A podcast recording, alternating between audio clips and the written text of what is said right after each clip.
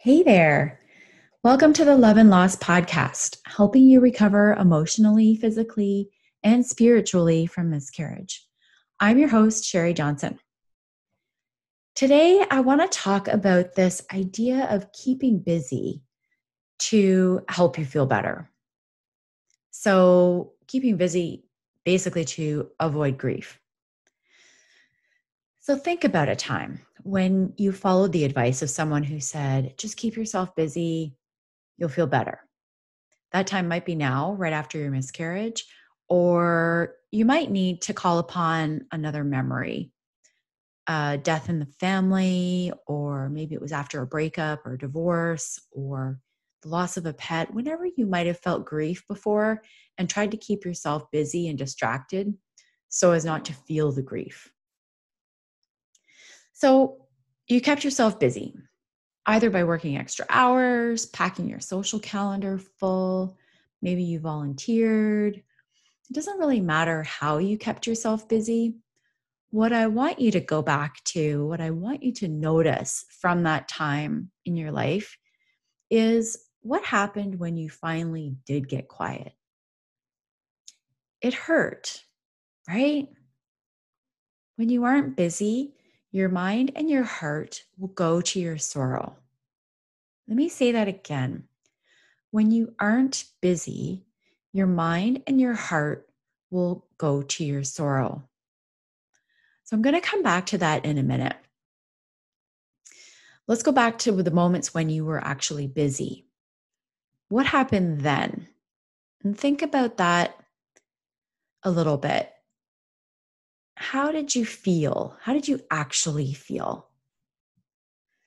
It's kind of temporary relief, I suppose. But if you're anything like me, you probably got irritable more quickly than usual. Maybe you even lashed out at a friend or a coworker or a family member. Or maybe you got emotional at the most inopportune time and broke down at work or when you were with someone who isn't really that close to you and it felt awkward and uncomfortable. There's there's two things that are happening here.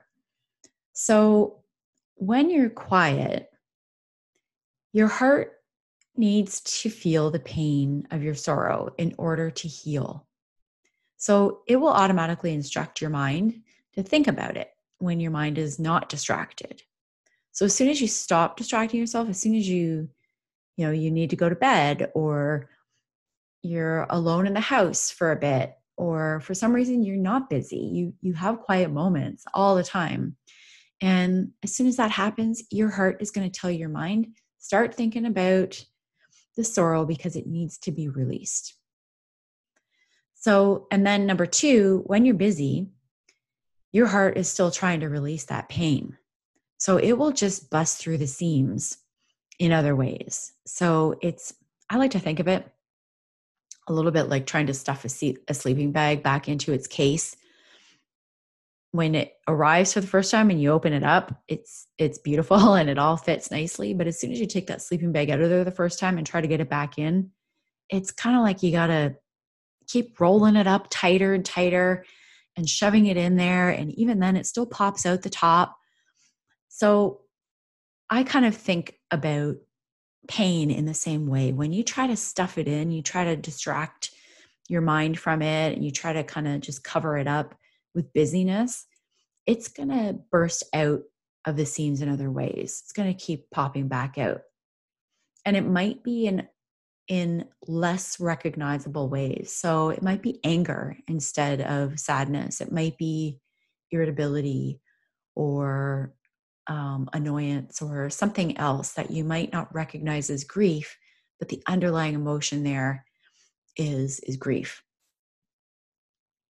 So, all that to say, you need to feel the pain and sorrow and grief in order to heal from it. It's kind of like looking it in the face and recognizing it and analyzing it and then letting it go. Sounds fun, right? I know it's not fun at all, but neither is breaking down in front of a bunch of colleagues or shouting at someone you love and yet reliving that pain every time you get quiet for those few moments is not fun either when that carries on longer than it needs to. So, today I want to teach you how to release the pain so that you can truly heal and begin to feel better sooner and feel much better quicker. So, here's how you do it I have four tools for you. These are my tricks of the trade, they're the tools that I think about that I use in, in my own emotional healing all the time. Um, and you've heard me talk about some of them before. So, number one, write about how you feel. If you've been listening to me or following me for a while, you'll know that this is one of my key tools for healing. And to me, it's actually quite shocking what comes out on the paper that you didn't even know was inside of you when you actually write it down you can get answers to questions, you can get insight into all kinds of things when you write it down on paper. For some reason, just putting that pen in your hand will get it out of you. So, I like to ask myself questions like this. And don't worry, I'll put these questions in the show notes so you don't have to scramble to write them down right now. Just have a listen and, and maybe start thinking about them. So, in in any particular day you can you can use this and at any particular time during the day. Describe the emotion you're feeling right now. Put that down on the paper. How does it feel in your body physically? What are the sensations that you feel and where do you feel the emotion in your body so is it in your stomach is it in your heart is it in your shoulders or in your head? Where are you feeling that pain? It might even be somewhere else. When you start to write those things down, it it it helps you to recognize and and kind of get be objective about that feeling. So the next question, where does the feeling come from? What's the root of the emotion you're feeling? And with this question, I want you to uncover the root of an emotion. So, for example, people say this all the time. Someone says something like, just relax next time, take better care of yourself, the next one will work out. Just saying that starts to trigger something in me. It starts to make me annoyed at that at people who say those kinds of things. And it might trigger some anger or exasperation in you too if you've heard it, especially more than once. And on the face of it, on the surface, that just feels like anger, irritation. They just don't get it. And that's how, how it feels. You feel misunderstood. What that really stems from is that the person is implying that you didn't relax or take good care of yourself the first time. And that's what really triggers something in us. Especially if you've already been wondering or feeling guilty about something to do with your loss. So if you've been feeling some doubt, like maybe I exercised too much, or maybe I shouldn't have had that one glass of wine that one time, or, you know, it could have been any tiny, small thing that really had nothing to do with it. But you might be wondering, and the question or the the person telling you to just relax and take better care of yourself sort of triggers that doubt and that self-blame. So i want you to, with that question where does the feeling come from? What's the root of the emotion? I want you to get at the underlying emotion. What's beneath the surface? So that's number one write about your feelings. Number two is related you could ask yourself the same questions but talk about it instead of writing. Say it out loud. Record something into your phone. Talk to somebody else about it. Sometimes saying the words for different people can can get them out of your head and you don't realize that they're even in there. So this actually works for me as well, talking or writing. So to give you an example, I eventually went to therapy when I couldn't get pregnant after my first miscarriage. It was two years after my first miscarriage before I could get pregnant again. And and I thought I was fine emotionally. I thought I had actually processed all of my grief from my miscarriage. But when my therapist started asking me questions, I realized that I hadn't. And I'd think about those questions first and wouldn't necessarily have an answer. But as soon as I started talking, even if it was just uttering the words, I don't know, maybe it's this, maybe it's that, and suddenly the answer would come tumbling out of my mouth. So, talking about it for some people can be really helpful at getting what's in your brain out of your system because thinking about it doesn't allow you to release it. So that's number two, talk about it. Number three, can you reframe your pain? So, this is what I mean by this one. It's a little bit tough, but it's doable.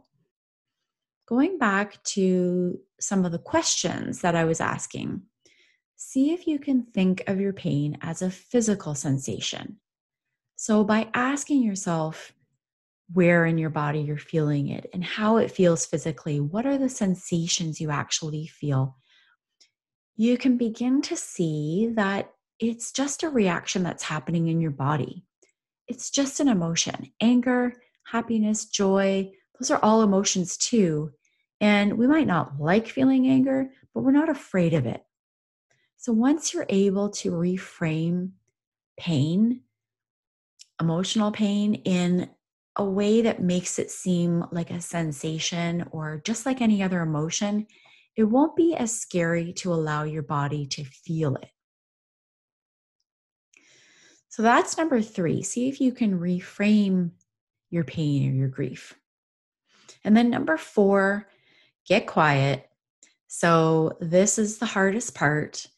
It's it's getting quiet, getting into a meditative pose or laying on your bed or getting into a bath, um, whatever is going to work for you, wherever you're going to feel comfortable and safe.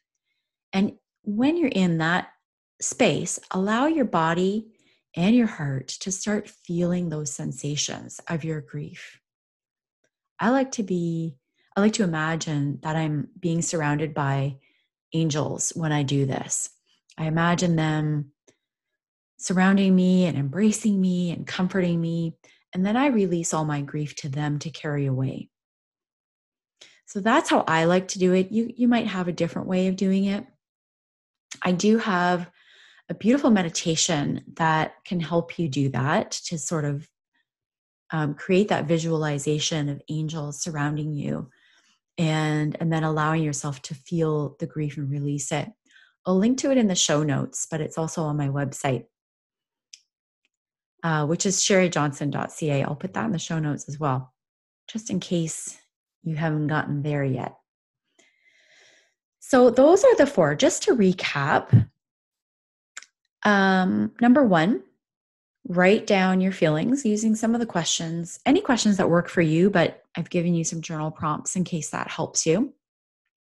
Talk about it or just say things out loud. Number three, reframe your pain. So see if you can if you can see your, your pain or your grief as an emotion, as a body sensation. And then number four, get quiet, meditate, find some quiet time, some peaceful time to process and allow yourself to feel and release the, the grief. So I always encourage my clients and my listeners to use their favorite essential oil while doing any of these activities. Oil is going to help to release emotions. There is a, a physical science that goes along with that that I'm not going to get into today, but uh, I do encourage you to, to try some uh, essential oils.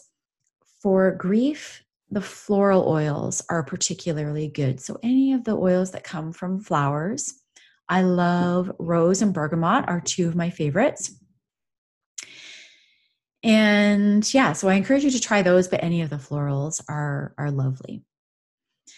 So I hope that this episode has helped you to think about grief from a new perspective and that you'll take at least one of these tools and try it out. I'll be back next week with another episode for you. And until then, I wish you well.